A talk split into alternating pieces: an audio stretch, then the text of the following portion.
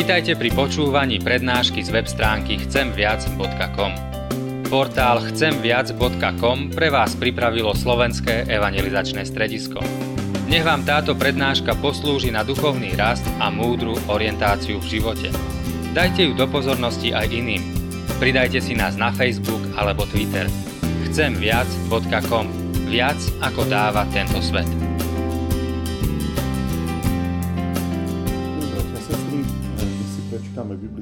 Slovo, ktoré je napísané u proroka Ezechiela.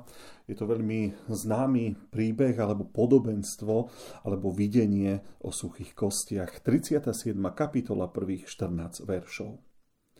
Ruka hospodinová bola nado mnou a hospodin ma v duchu vyviedol a zložil ma do stredu údolia, ktoré bolo plné kosti. Povodil ma do okola nich, bolo ich v údolí mnoho a boli veľmi suché. I povedal mi, človeče, môžu tie kosti ožiť? Povedal som, hospodine, pane, ty to vieš. Riekol mi, prorokuj o tých kostiach a povedz im, suché kosti, čujte slovo hospodinovo. Takto vraví hospodin, pán týmto kostiam. Aj hľa ja vovediem do vás ducha a ožijete, položím na vás šľachy a obložím vás mesom, natiahnem na vás kožu a dám do vás ducha, ožijete a poznáte, že ja som hospodin. A ja som prorokoval, ako som dostal príkaz. Keď som prorokoval, nastal šum a hrkot a kosti sa približovali jedna k druhej. Videl som, že bol na nich, boli na nich šľachy i meso narastlo a z vrchu ich potiahla koža, ale duch v nich nebol.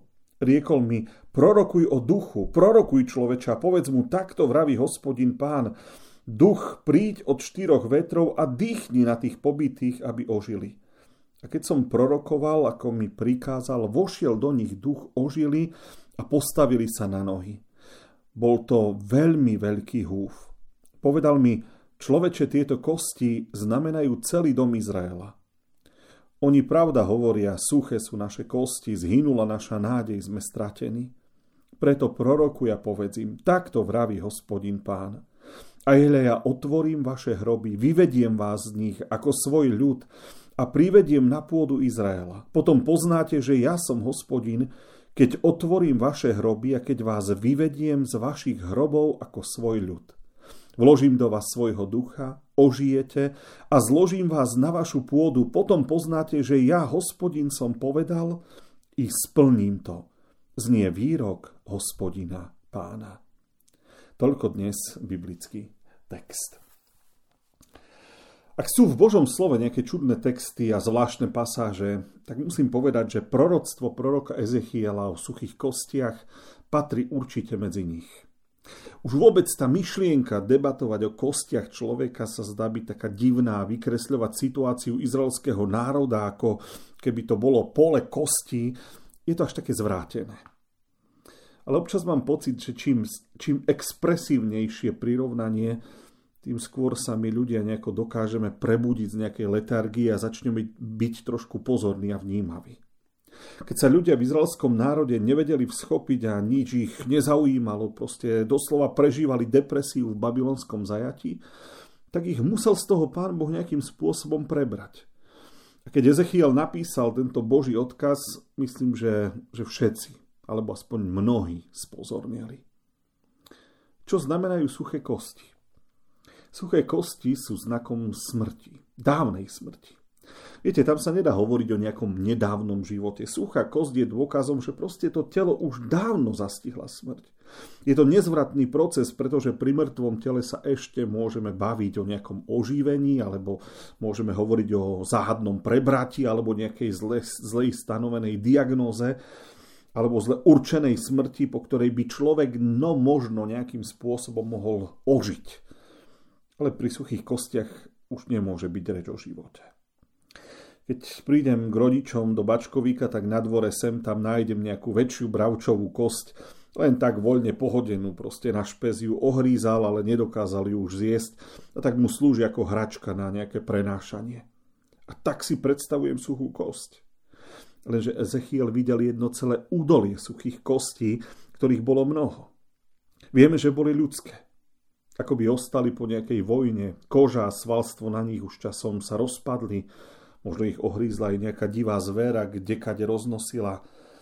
Tie tela vo videní nikto nepochoval. Nikto im neprejavil nejakú úctu, len ich nechali na mieste, na pospas, prírode, poveternostným podmienkam. Nechali ich tak, ako keby zomreli naraz všetci.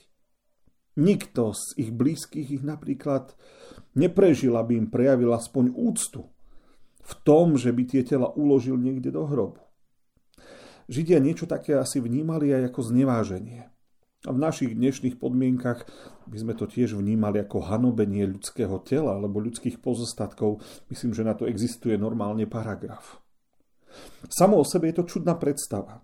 Takže keď to Ezechiel napísal Židom v babylonskom zajati, určite všetci zbystrili pozornosť. Čo to vlastne znamená? Čo je to za divný obraz? O čom nám to rozprávaš? Ezechielovo vysvetlenie bolo pre židovský národ aj kruté.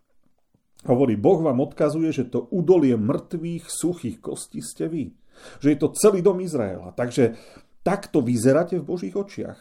Vy sa možno vidíte inak, máte o sebe možno lepšiu mienku, ale reálne ste v Božích očiach ako jedno udolie mŕtvych ľudských kostí. Nechcem sa dnes už viac venovať histórii židovského národa počas babylonského zajatia. Chcem to slovo proroka vložiť do našej doby, do našich čiast, do dnešných dní, ktoré žijeme. Jeden obraz, ktorý opisuje vlastne dve situácie človeka. Jedna situácia je náš duchovný stav, alebo ak chcete, stav církvy, nášho spoločenstva, nášho zboru. A tá druhá situácia je náš telesný stav na konci nášho života. Videnie o suchých kostiach nebol len taký kritický pohľad na stav Židov, ktorí žili v Babylónii. Bolo to zároveň videnie, ktoré tých ľudí malo motivovať k zmene, to ich malo nejakým spôsobom naštartovať, aby, aby so sebou niečo urobili, aby sa prebudili, začali byť aktívni, aby, aby mali nádej. To je najhoršia vec, keď človek stratí nádej. Keď nevidíte nejakú jasnú budúcnosť. S tým, myslím, máme problémy aj v našej cirkvi. Štatistické čísla sa každým rokom znižujú a nevyzerá to dobre. Skôr všetci čakajú, že ten upadajúci trend bude pokračovať. Môžeme sa vyhovárať na demografickú krivku, ale, ale vôbec nám to nepomôže, lebo církev nemá raz len znovu narodených detí. Církev má evangelizovať, robiť misiu. Keby sme sa tak prešli po zboroch, povedzme niekde na Gemery, v Novohrade alebo v Rímave, asi by sme chytili depresiu. Po 10-15 ľudí v kostoloch, po väčšine starších, situácia sa nezlepšuje. Zažívame to aj my v našom zbore, na biblických hodinách, večierniach, stále tí istí. Nedokážeme nejako presvedčiť nového človeka, aby prišiel medzi nás, aby sa zaujímal, aby, aby začal hľadať Boha. A do toho sa ešte zamotajú ľudia, ktorí tú našu malú církev rozbíjajú, vadia, rozvadia, lebo bolo urazené ego. To je obraz suchých kostí, v ktorých chýba život, ktorých e, nie je možné sa prebrať k životu. Myslím, že o našej cirkvi by sa dalo, dalo hovoriť podstatne viac. Môžete si to prehodiť na drobné a hovoriť o suchých kostiach, ktoré máme vo vlastných rodinách. To je ďalšia vec. Darmo hovorím, zbytočne volám, nechcú ma už počúvať, urobia si podľa seba. Proste nedokážeme ovplyvniť ani tých svojich najbližších. Keď si človek toto pri sebe uvedomí, tak je to depresívne, je to smutné. To konštatovanie židovského národa je vystižné. Suché sú naše kosti, zhynula naša nádej, sme stratení. Ale podobne by sme toto proroctvo mohli vnímať aj pri pohľade na koniec napríklad ľudského života.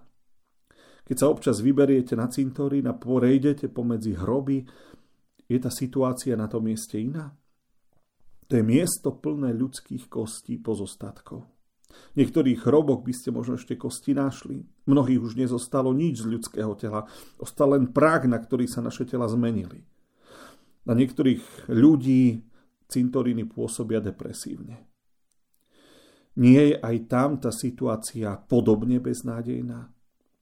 Na koľkých ľudí sa napríklad už úplne zabudlo. Nikto si už na nich nespomenie, na ich život, lebo zomreli už i tí, ktorí si ich pamätali. Jednoducho zabudnutí. Niekedy rozmýšľam o tom, že to sa stane časom aj nám. I my prídeme do takéhoto stavu. A teraz si vybavte tú otázku, ktorú pri tom beznádejnom a smutnom pohľade dostal od hospodina prorok Ezechiel. Človeče, môžu tie kosti ožiť? Reálne odpoviem, čudnejšiu otázku som ešte nepočul. Ako môže suchá kosť ožiť? Viete, znova si vybavím tú kosť na našom dvore suchú, s ktorou sa pohráva náš pes, ako keby sa ma niekto opýtal, môže byť z tej kosti ešte živé prasa? No tak to je absurdná otázka. Ale Ezechiel odpovie taktne, nevysmeje sa Bohu do tváre a hovorí, Páne hospodine, no, ty vieš. Urobil veľmi múdro. Žiadny rozumný človek, ktorý sa reálne pozera na tie veci, predsa nemôže odpovedať áno. Ani čo sa týka našej církvy, ani čo sa týka vzkriesenia smrti a, a následne potom vzkriesenia. Ale tu sa rozprávame s Bohom, všemohúcim Bohom. A on nemá obmedzenia, on nie je pán, ktorý, ktorý má obmedzené ruky. On je pán života a smrti. Je pánom aj duchovného vzkriesenia, aj toho prebudenia vo viere. Je pánom aj toho skutočného vzkriesenia na konci života. Ak Boh chcieť bude, alebo bude chcieť, tak môžu ožiť suché kosti, môže sa prebudiť stagnujúca, vymierajúca církev, môžu byť skriesení ľudia, ktorých tela sa, sa časom premenili na prach. Ale uvedomte si, že, že toto nedokážeme zmeniť my ľudia. Možno sa môže niekomu zdať, že oživiť církev by sme mohli možno dokázať aj my nejakými evangelizačnými projektami alebo väčším evangelizačným úsilím, ale podľa toho textu je to tak nereálne, ako je pre nás nereálne vrátiť život suchým kostiam. Proste oživenie je vecou Boha. My ľudia sme na to krátky. Aj keď aj my na to máme určitý podiel, pán Boh povedal prorokovi Ezechielovi, prorokuj o tých kostiach a povedz im suché kosti, čujte slovo hospodinovo. A toto je jediná vec, ktorú podľa mňa očakáva pán Boh od človeka. Hovor Božie slovo a neprestávaj. Hovor to tým suchým kostiam aj vo svojej rodine, Hovor to tým ľuďom, ktorí strátili niekoho blízkeho. Hovor to tomu suchému a bezbožnému svetu. To je to jediné, čo od teba Boh očakáva. Len neprestávaj hovoriť ľuďom moje slovo. Viete, nám sa možno zdá, že nás nepočúvajú. Že tí ľudia nemajú o to záujem, že sa z nás smejú, že sa ich to nedotýka, alebo že oni sami tým dokonca pohrdajú. Niekedy aj ja mám pocit, že, že nemá zmysel nič hovoriť, lebo nie je záujem. Ale potom som si predstavil, že čo chcel vlastne od Ezechiela hospodin. Postav sa v tom údolí a prorokuj tým suchým kostiam. Takto vraví pán, aj hľa ja vovediem do vás ducha, ožijete, položím na vás šľachy, obložím vás mesom, natiahnem na vás kožu a dám vám ducha a ožijete a poznáte, že ja som hospodin. Aký zmysel malo hovoriť Božie slovo kostiam? Povedzte kostiam, ktoré boli suché. Ezechiel nešpekuluje. Ale na Boží príkaz sa postaví do toho údolia, prorokuje, ako mu povedal Boh. A potom sa začali diať čudné veci. Ako sa tie kosti začali približovať k sebe, začali obrastať mesom a narastla na nich koža. Tie slova Ezechiela boli dôležité, aj keď nakoniec musel pán Boh dať svojho ducha, aby ten zástup ľudí ožil ale zvestovať im slovo hospodinovo, to bola úloha proroka. To je úloha človeka. To je naša úloha vo svete. Proste hovoriť Božie slovo suchým kostiam a čakať, kedy ich Pán Boh oživí a vdychne do nich život. Platí to o duchovnom živote, o prebudení sa, o znovu zrodení človeka, ale myslím, že to platí aj o tom skriesení k väčšnému životu, na ktoré všetci čakáme. Dôverujte tomu Božiemu zasľubeniu. Tak, ako to prorok Ezechiel videl a povedal. Amen.